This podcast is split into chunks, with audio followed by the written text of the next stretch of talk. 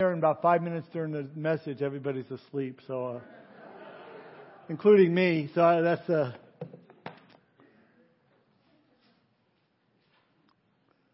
Well, glad you're here this morning. We are going to pick up where we left off from the last time I taught. We're in James chapter 3. We're going to be looking at verses 13, 13 through 18. If you need a Bible, just raise your hand and Emery over here will bring one right to your seat so you can follow along with us. James chapter 3 verses 13 through 18. Mentioned Sean and uh, uh, Joey at a conference. They're on their way back. Uh, Sean is anyway, but uh, I thank Sean for covering for me last week. He did a great job and uh, great study on the rapture and the hope that we have. But before we get to the study this morning, I really need to address some false teaching that Sean taught last week. He said, when the rapture happens, make sure you're not wearing any Kansas City Chiefs clothes. Everyone knows that God's a Green Bay Packers fan. But you see, he has no scripture to back that up with. We know that God is a Chiefs fan because we have scripture. First Peter 5 4 tells us, when the chief shepherd appears, you will receive a crown of glory that does not fade away. Jesus is the chief. There you go. You can tell Sean when he gets back we took care of his false teaching. James chapter 3, starting in verse 13, we read, Who is wise and understanding among you? Let him show by good conduct that his works are done in the meekness of wisdom. But if you have bitter envy and self-seeking in your hearts, do not boast and lie against the truth. This wisdom does not descend from above, but is earthly, sensual, demonic. For where envy and self-seeking exist, confusion and every evil things are there. Verse 17. But the wisdom that is from above is first pure, then peaceable, gentle, willing to yield, full of mercy and good fruits, without partiality and without hypocrisy. Now the fruit of righteousness is sown in peace by those who make peace. The title of my message this morning is wisdom dot dot dot worldly versus heavenly. Let's pray. Father, thank you for this time that we can spend together in your word. Holy Spirit, thank you for being here to give us understanding from your word, application in our lives that would change us, draw us closer to you in our relationship with you. Lord, give us ears to hear what you have to say to us those areas in our lives where we need to make changes, those areas in our lives where we need just encouragement, uplifting, whatever it is, Lord, that you want to do in our hearts this morning, we want to be open to receive all of that. Lord, we also pray if there's anyone that has joined us that has yet to surrender their heart and life to you, they're not born again uh, this morning. Lord, would you especially speak to their hearts, help them to see their need for you, and to turn from their sin and turn to you this morning. Thank you, Lord Jesus, for a time that we can spend together. We ask your blessing upon it. In Jesus' name we pray. Amen. I saw this meme yesterday. I thought about sharing it, and not sending it, sharing it, but I'll share it. It says how to politely tell someone they are stupid. Wisdom has been chasing you, but you have, you've always been faster. Read a story about a, a small store owner who was being pressured to sell his store to the owners of this large department store who had bought every building on the block except his. Frustrated by this man's refusal to sell, they eventually opened up this huge store on either side of this one small store. And they put a large banner on both of their buildings proclaiming in large letters, grand opening. Well, feeling equally frustrated, the small store, store owner finally did outsmart the large department store with grand opening signs on either side of his store, the man put up a small banner of his own over the door of his small store that read, Main Entrance.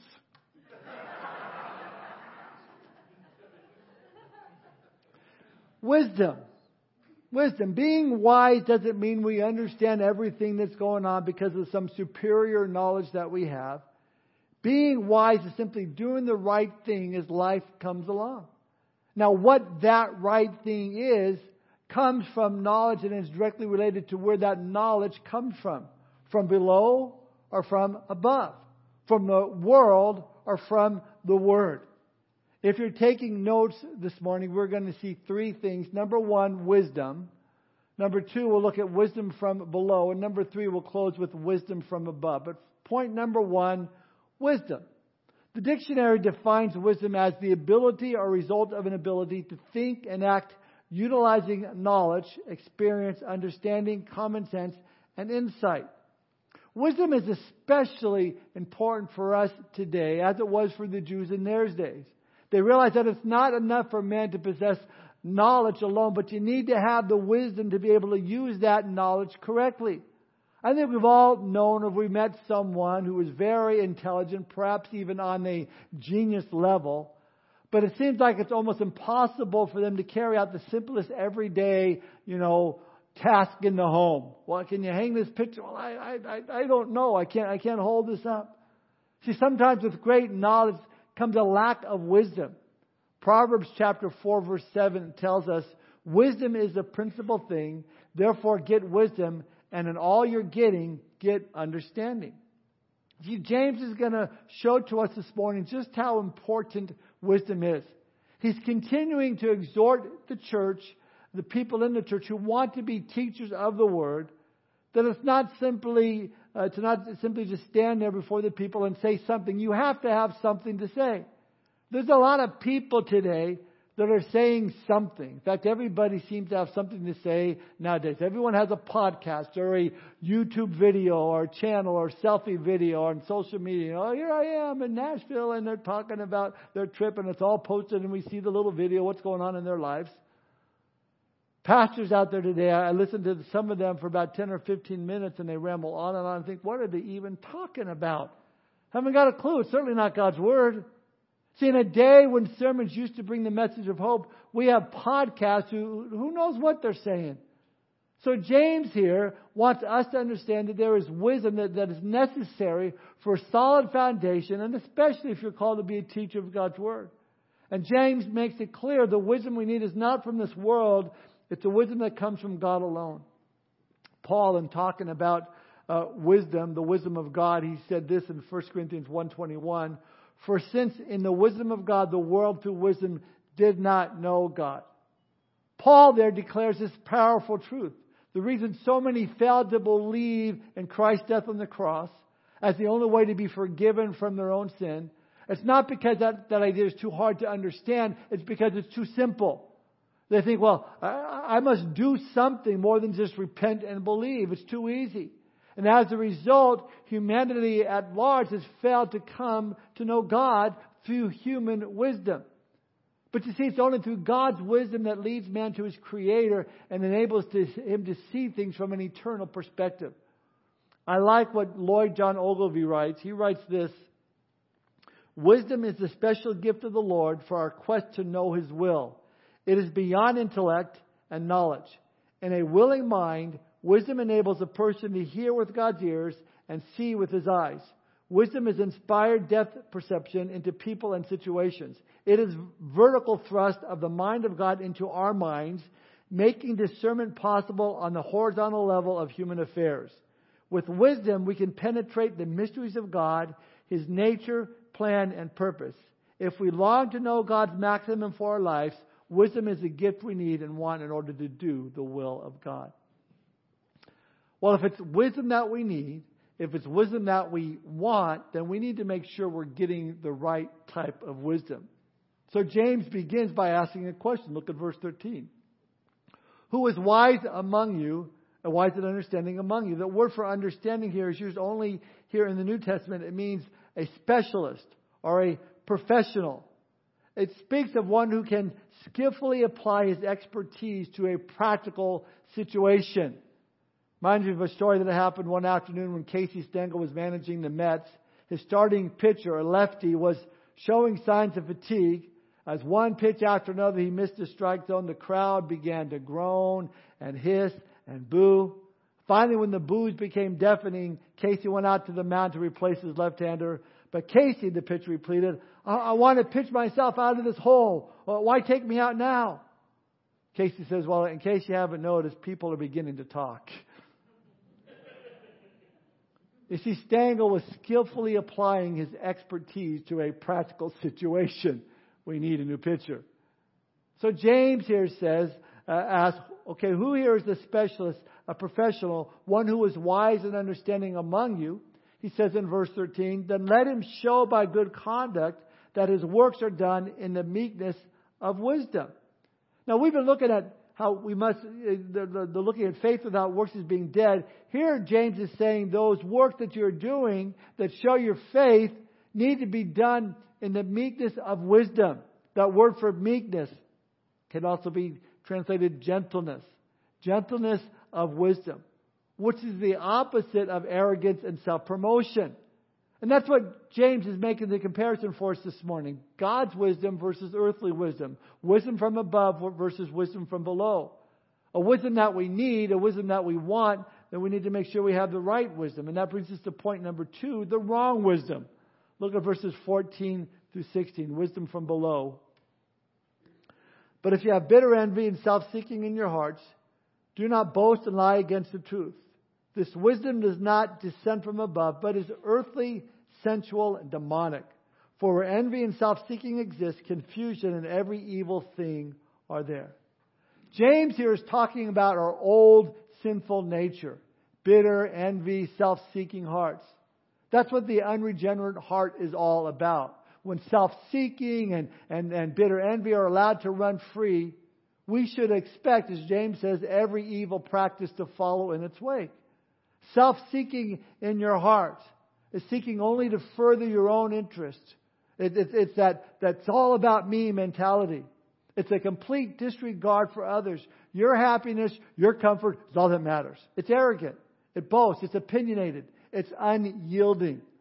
I read a story that happened back in 1986 when two ships collided in the Black Sea, sending hundreds of passengers into the icy waters, resulting in a, a, a tragic loss of life.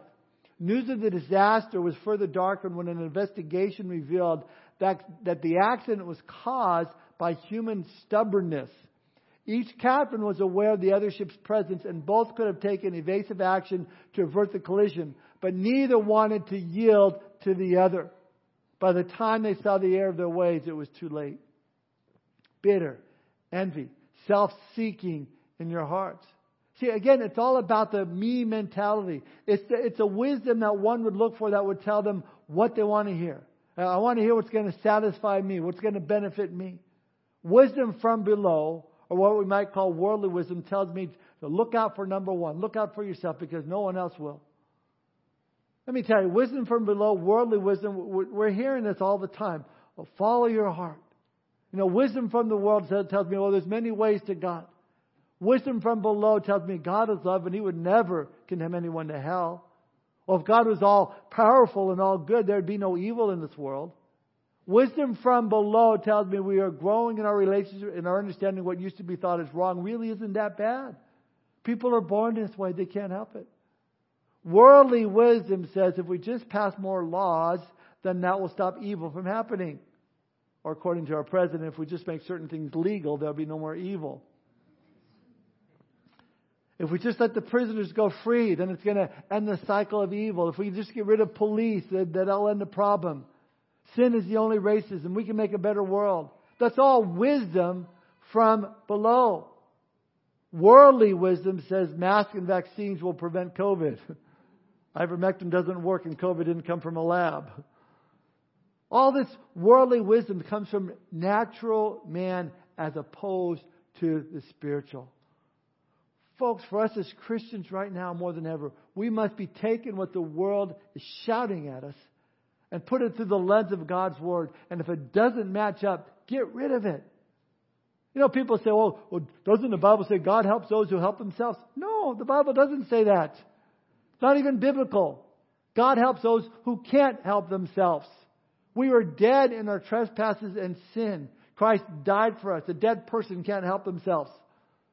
In this day and age, with so much deception, we need to be on our toes.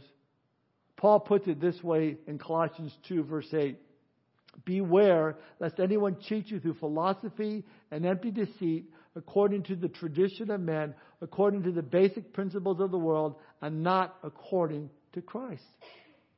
Paul was not against philosophy as such, The word philosophy comes from two roots, philo meaning love of, and Sophie meaning wisdom.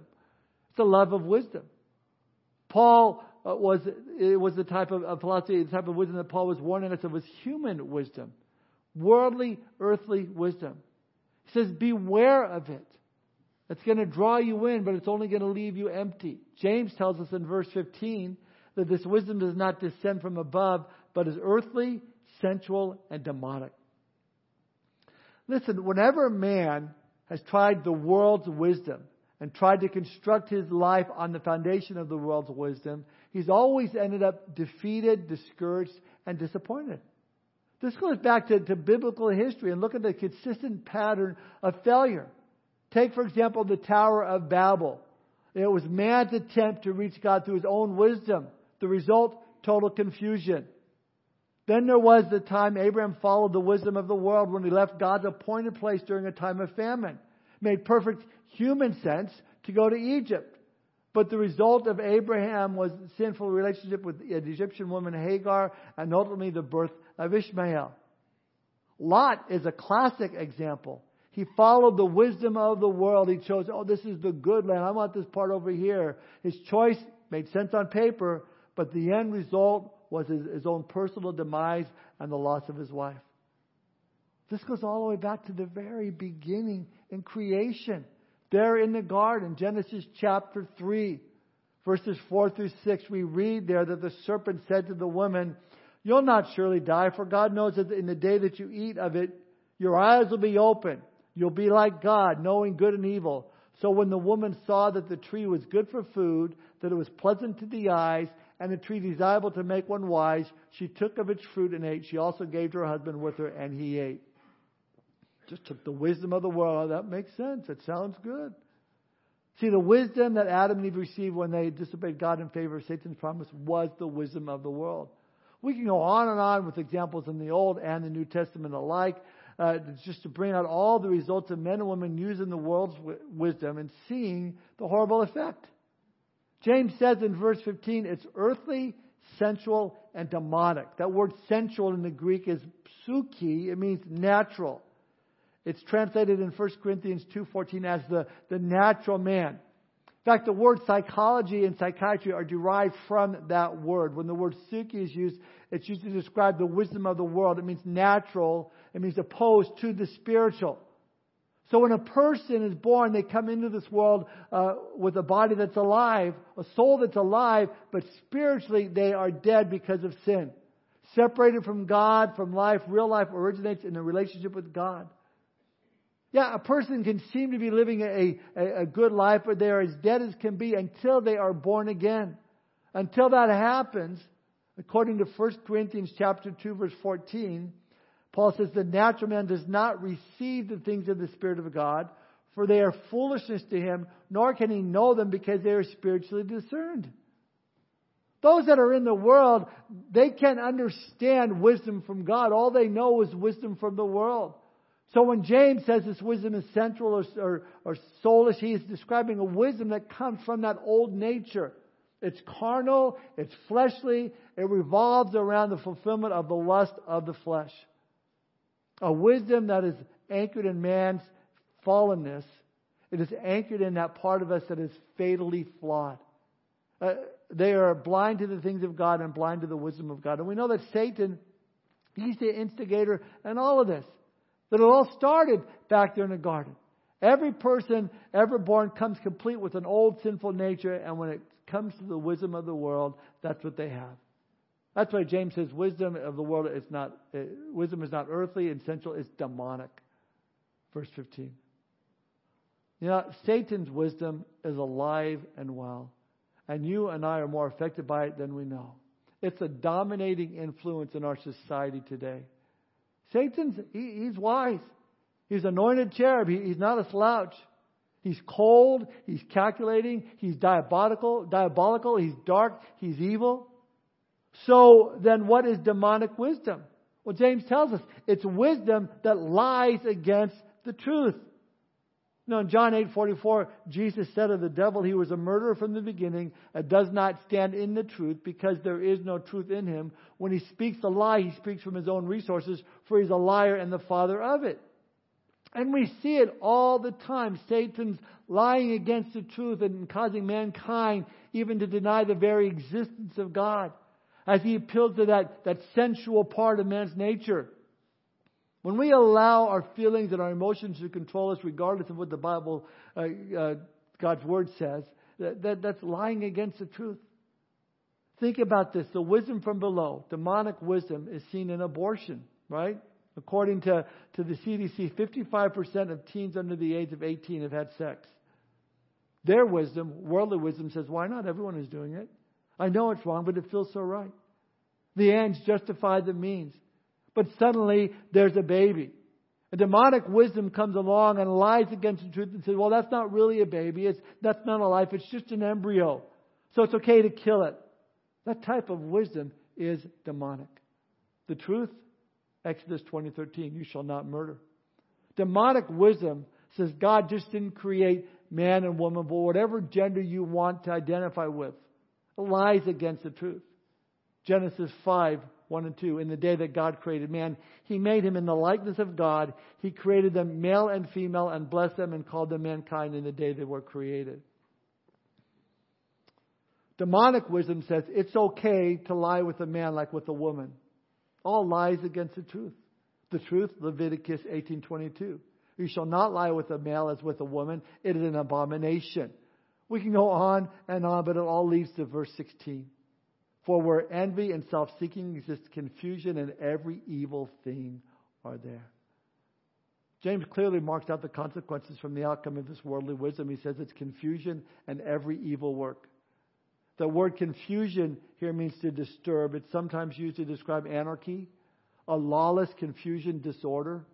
Are we not seeing that today? When worldly, demonic wisdom dominates a life, a community, a nation, a church, a home, a marriage, a friendship, the result is always going to be instability, chaos, lawlessness, and every evil work. That word evil and every evil work there doesn't mean bad, it means literally worthless. It means good for nothing. Remember growing up, uh, there was a saying going around that they would say he was you, you're good for nothing, dirty rat. I always put dirty rat at the end of that. I don't know why. Rats are dirty anyway, but James is saying that the wisdom of the world it's good for nothing, or it comes to nothing. It has no value. All of it lies against the truth. Listen, if you're a believer, the wisdom of the world belongs to your old life, the life before Christ.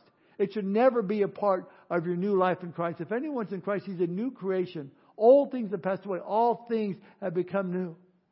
So, then our first step in looking for true wisdom is to, to look up, not wisdom from below. And that brings us to our third point wisdom from above. Look at verse 17. But the wisdom that is from above is first pure, then peaceable gentle, willing to yield, full of mercy and good fruits, without partiality and without hypocrisy. Now the fruit of righteousness is sown in peace by those who make peace. So, in contrast, man's wisdom looks out for self interest. God's wisdom looks how to help others. God's wisdom keeps the peace. Oh, how we need wisdom from above when it comes to our marriages, our kids, and our church, and the workplace. Let's break some of these things down that James says. James describes this wisdom from above, starting in verse 17 by saying, first of all, it's pure. It's pure. It's pure in the sense that it's never going to lead you into something that is immoral or lead you to compromise your walk. Never. It'll never lead you to do something that is contrary to the Word of God. See, wisdom from above should lead us to live morally pure lives. But if you're caught up in some secret sin, you shouldn't expect to receive anything from God until you repent. Perhaps it's some sin that's costing you money, be it a, a, pornography on the internet or some sort of substance abuse, or maybe it's gambling, and maybe it's simply that you're not tithing, giving to the Lord as you should. And you think, God, I don't know what, what's wrong with my finances. We're really struggling here. We need, we need more money. I need another job. I need wisdom on what to do in this situation. Yet God has clearly laid out in His Word that He can't bless you as long as you're living in unconfessed sin. But far too many Christians are unwilling to give up that sin, and that leads them ultimately to living frustrated, unfulfilled lives. After all, we're told in Isaiah 59, 1 and 2, Behold, the Lord's hand is not shortened that it cannot save, nor his ear heavy that it cannot hear, but your iniquities have separated you from God, and your sins have hidden his face from you, so that he will not hear. But if you go to God and you act on the knowledge and the wisdom that he's already given to you, turn from your sin, he will answer your prayer. See, God, James rather is saying wisdom from above begins with purity, and it should cause us to live pure and holy lives. That through the grace of God, we have put aside that bitter and, and, and envy and pride and covetousness, all the things that make up earthly wisdom. Next, James tells us that wisdom from above is peaceable. So when a decision needs to be made, when you need wisdom from above, God's going to give you a peace about it. A peace about it. Now let me say this. God will never give you a peace about something that is contrary to His Word. Never. And I say that because I've, con- I've had conversations with people over the years that have made decisions that completely go against, Christ, against Scripture, and they'll say, Well, I prayed about it, and, and God gave me this peace. I say, but it contradicts the Word of God. And, and, and He can't be holy, a holy God, and give you the okay to do something that contradicts His holiness. I mean, try that, you know, with a police officer. You know, go and ask him permission to steal a squad car. See how far that gets you. It's not going to work. That's an extreme example, but I wanted to highlight the stupidity of someone saying I have a peace about something when it's against God's word. It's a false peace. I, I see this a lot when it comes to the marriage relationship. One person wants to get a divorce. There's no biblical reason for the divorce. They're just not happy. And they'll tell me, but I have a peace about leaving my husband or my wife. No. No, you just want out of the relationship and you got this false peace, but it's not a peace that comes from God. It's a temporary peace. See, it's only when we are submitted to His Word and are seeking direction that God will lead, and sometimes it might not even make sense to you, but you'll have that peace of God. Or it could be like the couple who had just celebrated their 50th wedding anniversary. Someone asked a gentleman the secret of their marital bliss. While the old man drawled, the wife and I had this agreement when we first got married. It went like this. When she was bothered about something, she'd just tell me and get it off her chest. And if I was mad at her about something, I was able to take a long walk. I suppose you can attribute our happy marriage to the fact that I've largely led an outdoor life.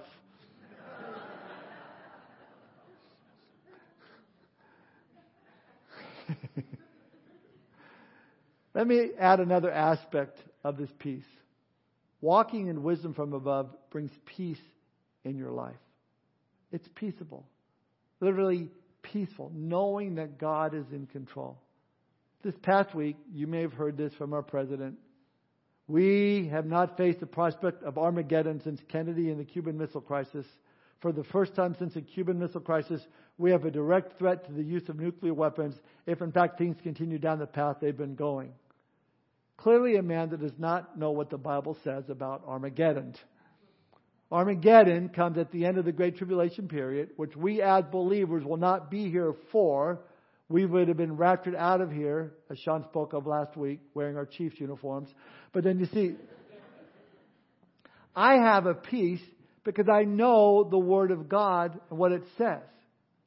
So I, I have the wisdom to know that my God's in control and that nothing happens to you or to me as a child of God that does, that takes God by surprise. He allows it. And since we know that God is good and wants only what's best for us, what He allows in my life is for my benefit. So then that wisdom from God, that wisdom from above, it's peaceable. I have a peace no matter what's going on in this world. Now, that doesn't mean we always have peace with each other. There may be times when we're making waves and experiencing conflict because we're standing upon the Word of God and standing against demonic wisdom, coming against worldly wisdom, and, and people, they're going to get upset with you. They're going to get upset with me. May even raise their voices. And that's why Paul tells us in Romans 12:18, if it is possible, as far as it depends on you, live at peace with everyone.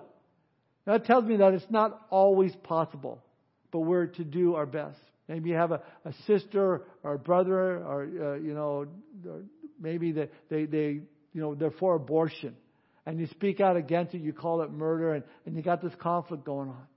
Or you come against homosexuality, and uh, all of a sudden they don't want to have anything to do with you. And that peace between you and them is, is, it isn't always possible. Certainly, we need to be praying for them that God would open up their eyes. You know, don't compromise. Paul says, as far as it depends on you, live at peace with everyone. I like to pray, Lord, bring someone else into their life that can speak to their heart because they're not listening to me. And God will do that. See, that's wisdom from above. One more point about peace. We have peace with God because the spiritual war for our salvation is over. Let me say that again. We have peace with God because the spiritual war for our salvation is over. We are at peace with God because of what Jesus did for us upon the cross. Isaiah 53 5 tells us, But he was wounded for our transgressions, he was bruised for our iniquities. The chastisement for our peace was upon him, and by his stripes we are healed. We have peace because of what Jesus did for us on the cross. So James says wisdom is first from above is pure, it's peaceable, and then he says it's gentle. Or in other words, it's considerate, even when you're treated unfairly.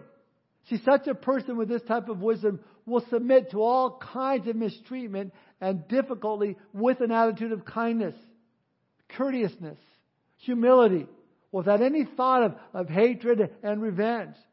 The wisdom from above makes one consider to what other people may be going through. You don't always know their situation. You're not walking in their shoes, and it's very easy to judge and to condemn without knowing the facts. But the man or woman with this gentleness from above, this with, with this wisdom, will, with being considerate, will make allowances for people's weaknesses and ignorance of others, and will take the kindness perspective whenever is possible bringing it down as we looked at before. The, the wrath of man does not produce the righteousness of God. We don't just get angry as they get. No, we just calm down. I don't understand. Let, let's, let's be considerate. And then James says you're, you're willing to yield. That's an interesting phrase there. Uh, it's only found in this verse in the New Testament. It's a military term that means willing to take instructions. It's a story I read on the occasion of, of Abraham Lincoln. He's trying to please a certain politician, and he issued a command to transfer certain regiments. When the Secretary of War, Edwin Stanton, received the order, he refused to carry it out, saying the president was a fool. When Lincoln was told of this, he replied, If Stanton said I'm a fool, then I must be, for he's nearly always right. I'll see for myself. As the two men talked, the president quickly realized that his decision was a serious mistake, and without hesitation, he withdrew it. See, wisdom from above is willing to yield. It's taking, it's making, uh, taking a humble heart, willing to listen to reason. Humility is a part of that wisdom from above. Let me ask you this, guys, and asking myself, are we willing to take instruction from our wives? That's a tough one. But it's wisdom from above. How are we willing? Are we willing to take instruction from our boss when we think we know better than what he's telling us to do? How about our Christian walk? Are we willing to take instruction from perhaps someone who has only been a Christian for a short time? Are we willing to take correction in theology when presented clearly an opposite of what you thought? I remember the pastor told me a story about a time he was counseling a, a young believer in an area of Scripture that, that this young believer was wrong. And so he asked him, he says, If I show you from Scripture that your view is wrong, are you willing to change? this young believer walked out of the door angrily. I guess he wasn't willing. Listen, godly wisdom, heavenly wisdom comes from being willing to yield. And then verse 17 wisdom from above is full of mercy and good fruits. To be, full of something means to be controlled by. The person who follows God's wisdom is controlled by mercy. You're going to want to show mercy to others. That's what Jesus said in Luke 6:36. Therefore be merciful just as your Father also is merciful. Wisdom from above is full of mercy and good fruits, full of compassion plus action. Finally, he says it's without partiality and without hypocrisy. Without partiality means you don't pick sides. You're not causing division. And without hypocrisy means you're real, not pretending to be someone you're not. Paul wrote in Romans 12, 9, let love be without hypocrisy, abhor what is evil, cling to what is good.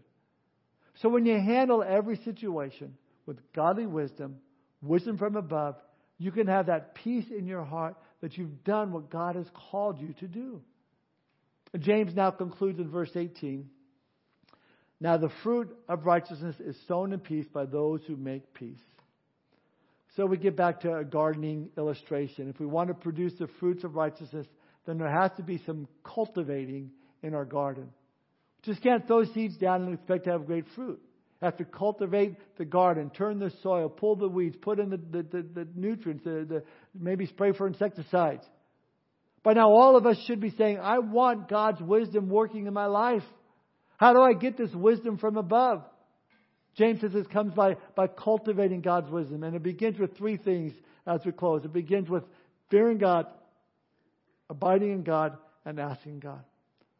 First and foremost, fearing God. Proverbs 9, verse 10 says, The fear of the Lord is the beginning of wisdom, and the knowledge of the Holy One is understanding. For us as believers, the fear of the Lord is not, you know, shrieking in fear, running away from God in terror, but we're to honor God. We're to reverence Him with our lives, obeying Him.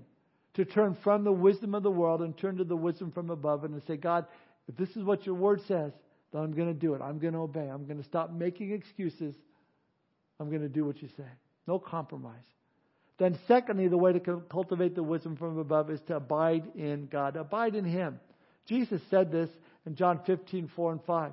Abide in me, and I in you, as a branch cannot bear fruit of itself unless it abides in the vine. Neither can you unless you abide in me. I am the vine, you are the branches. He who abides in me and I in him bears much fruit, for without me you can do nothing. And then he went on to say in John 8:31, if you abide in my word, you're my disciple indeed. To cultivate godly wisdom, we need to spend time in God's word. We're to listen to what God has to say so that we're able to judge things the way God judges them. And also abide in God's Son. Colossians 2 3 says that in Christ are hidden all the treasures of, of wisdom and knowledge. The more you draw near to Christ, the more hidden treasures of wisdom will be revealed to you. Remember, you're, you're a Christian, and Jesus Christ lives in you and gives you access to everything He has, including His wisdom. And finally, the third way to cultivate godly wisdom is by asking God. We looked at this in chapter 1. But it bears repeating. James chapter 1 verse 5. If any of you lacks wisdom, let him ask of God who gives to all liberally and without reproach, and it will be given to him. With that type of offer, how can you resist? It's an offer you, you can't refuse. At least you shouldn't. What's keeping you from seeking godly wisdom for that trial you're going through? That, that tough time you're handling? That, that everyday situation you're facing? God desires, God wants to give you wisdom to handle it, to get you through. And He's going to give it to you joyfully, gladly, without putting you down.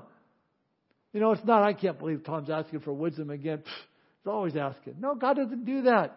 He's going to give you more and more wisdom as you ask. You might pray, Lord, I need your wisdom to help me handle this, my finances. If you choose to give me more resources, that's great. But more than anything else, I want what you want for me. I want to know what you want for my life. See, God knows what's best for us, and we need to leave it in His hands. And if we ask God for wisdom and apply the wisdom He's already given to us in His Word, I think then we wouldn't be coming to Him year after year asking the same thing over and over again. Start applying the truth of His Word, and God will give it to us, and we can move on. Again, the fruit of godly wisdom is purity, peace, gentleness, willing to yield, full of mercy, without partiality, and without hypocrisy. And when you ask for wisdom, Again, reminder from James 1 6, we need to ask in faith. Don't doubt. God will reveal himself to you. Asking God in faith means that we treat him like the supreme and sovereign God that he is. You know, it's not like he's just somebody of yours that'll give his opinion and then see you later when, you know. No, he's there. Asking in faith, believe that God is ready and willing to answer our prayer for wisdom. Now, in fact, if you don't ask, there may be some more serious consequences you may face. God may intensify that trial you in until you do, until you turn to Him. I want to close with this. Many of you have taken trips and have flown on an airplane before. My, my mother in law flew here a few weeks ago and we were totally enjoying her company. Now, all she had to do in order to fly out here was to purchase a ticket, be at the gate at the right time in the right place. Pretty simple. But in order for that to happen, for her to get from California to Missouri, a lot of other things had to happen. Hundreds of people had to build the airplane. Then someone needed to be trained to fly it safely. Hours and hours in training and learning. Someone else had to be trained to be in that control tower to guide the plane through a safe takeoff and a safe landing. A lot of people had to apply a lot of knowledge to get mom here from, to Missouri. But all she needed to know was how to get in touch with the good airline, find out what time it's leaving, and to get on board with this analogy in mind, you don't have to be a rocket scientist to be wise from God's perspective. He's got all the knowledge. He's got all the wisdom. You just need to make sure you have your ticket and you get on board. Make sure you're saved and then allow Him to lead your life as you submit to His leading and direction for your life. He has all the wisdom you'll ever need. But if your life is going to take off, then you have to come to Him first. Finally, again, verse 18 says, The fruit of righteousness is sown in peace by those who make peace. That, that's our desire. I like how Warren Wiersbe closes out this chapter in his commentary. He writes this What we are is what we live, and what we live is what we sow. What we sow determines what we reap. If we live in God's wisdom, we sow righteousness and peace, and we, we reap God's blessings. If we live in man's worldly wisdom, we sow sin and war, and we reap confusion and every evil work. End quote. Proverbs 3:13, happy is the man who finds wisdom and the man who gains understanding. Want to be happy? Find some wisdom, godly wisdom. I'd love to be able to say, towards the end of my life, as Paul said in 2 Corinthians 1, verse 12, in the New Living Translation, we can say with confidence and clear conscience that we have lived with a God given holiness and sincerity in all our dealings. We have depended on God's grace, not on our, on our own human wisdom. That is how we have conducted ourselves before the world and especially towards you. Finally, what is the best wisdom from above that there ever was? that you would come to faith in God's only Son, Jesus Christ, if you haven't done so already. The godliest wisdom you could ever use is, to get your life right with Christ and come to Him today. Want your sins forgiven. You want to be born again. You want to be able to receive the wisdom from God. You need to be born again. You need that new life in Christ. And the only way to do that is to turn to Christ and say, God, I'm sorry for my sin. Ask for that forgiveness. Make that commitment to Him. The Bible says if we confess our sins, God is faithful. He's just to forgive us our sins and cleanse us from all unrighteousness. Make that commitment to the Lord. And you're saved. You'll walk with the Lord on this earth. He'll give you the wisdom that you need to make it through this, this, this, this world the way it is. He promises us hope in eternity, heaven with Him give you the strength to live. Man, it's a win win situation. Why would you not want to give your life to Christ today? That's wisdom from above. So if you've not given your life to Christ, I encourage you, do so this morning. I want to give you that opportunity. Let's pray. Father, we thank you for this time together, Lord. Thank you for your word. And Lord, we do as a church pray for wisdom. We pray for wisdom. Lord, had, had to, to best minister to those, those in our community, to those around us, Lord, to be those that, that are looking at the needs of others, how we can help others. Lord, help us to turn away from the wisdom of this world. The things that the world says is good is really bad. And the things that we know are bad, uh, Lord, you know, it, it's what our society is doing. They're calling evil good and good evil. Lord, I pray that you'd give us wisdom. But Lord, help us to look to your word, to what is truth. Jesus, you said you're the way, you're the truth, and you're the life, and no man comes to the Father except through you. Lord, I pray right now if there's anyone here that is yet to surrender their heart and life to you, they're not born again. Lord, that they would come to you this morning, repent of their sin, turn from their old ways, and turn to you. While our heads are bowed and our eyes are closed, is there anyone here this morning you want to give your life to Jesus Christ? You want to be born again today? If that's your desire, would you raise your hand so I could pray for you this morning? Just between you and the Lord, you want to make your, you have your life right with Christ to be born again today. Just raise your hand if that's your desire at all.